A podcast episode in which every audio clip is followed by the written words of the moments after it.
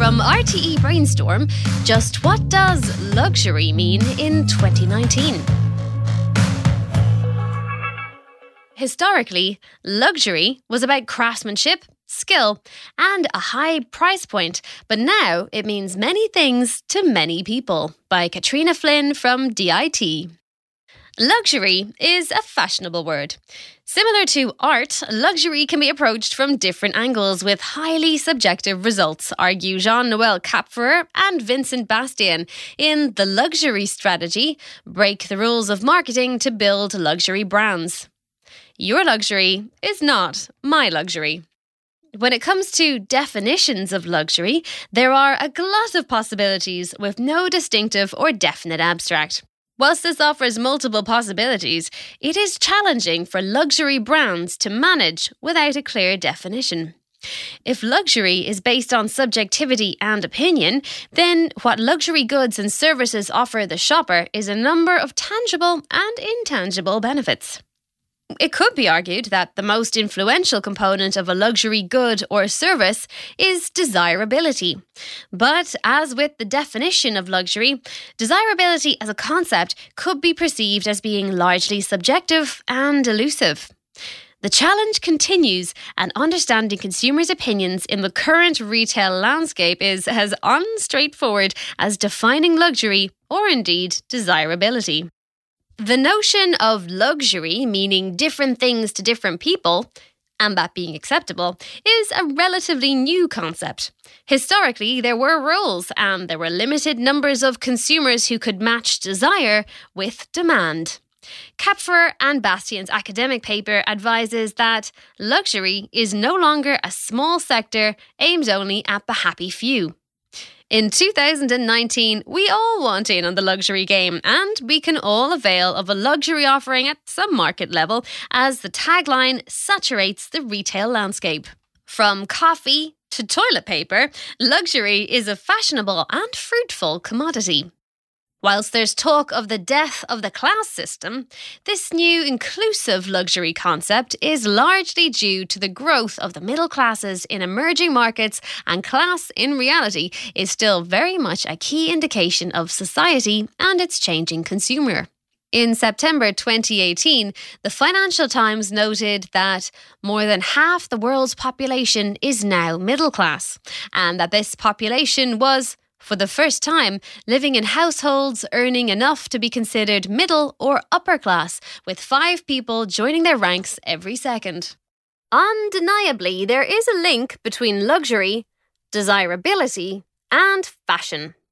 Whilst luxury and fashion are linked, they are historically different concepts. But these differences are becoming difficult to unpack in the current mainstream luxury fashion offering. In Why Fashion Matters, Frances Corner says that fashion matters to the economy, to society, and to each of us personally. Faster than anything else, what we wear tells the story of who we are or who we want to be. Fashion is the most immediate and intimate form of self expression. The growth of the middle class structure has been fueled on a want and desire to join the exclusive party. As frivolous and trivial as it may seem consciously, or indeed subconsciously, we adorn ourselves based on how we want to be attended to. If we want to be taken seriously at the party, we need to dress the part. Desirability in fashion is as much about fitting in as standing out. The luxury fashion sector is managing the demands of both new and traditional consumers through offering accessible, intermediate, and inaccessible luxury goods and services. In ways, luxury fashion brands may feel the need to be all things to all consumers to stay relevant, which could well prove to be a survival tactic and beneficial, or short sighted, brand damaging, and detrimental in the long run. The subjective nature of luxury now means that a vast array of brands have associated themselves to the luxury tagline. They've become a definition of someone's luxury, and in today's retail landscape, one could argue that that is the same as actually being luxury.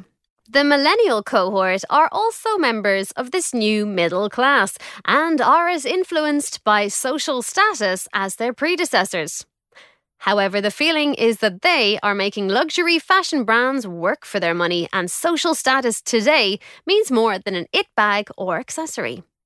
Trend forecasting company WGSN predicted that shoppers would thrive on exclusive, limited edition drops, enjoy feeling part of a community. The State of Fashion report predicts that 2019 will be a year of awakening. What this means is that younger generations' passion for social and environmental causes has reached critical mass, and that fashion companies must come to terms with the fact that a more distrusting consumer expects full transparency across the value chain. Historically, luxury was about doing one thing well.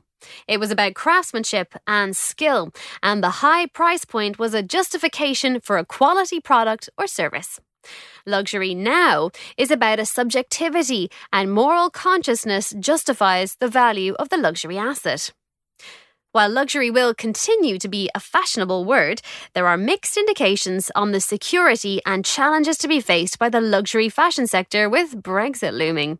The success of luxury will only be guaranteed for brands that are reactive to their consumers' desires. Moral consciousness is potentially a new desirability and therefore a new luxury concept. The above was based on an article by Katrina Flynn from DIT for RTE Brainstorm. Views expressed here are those of the author and do not represent or reflect the views of RTE.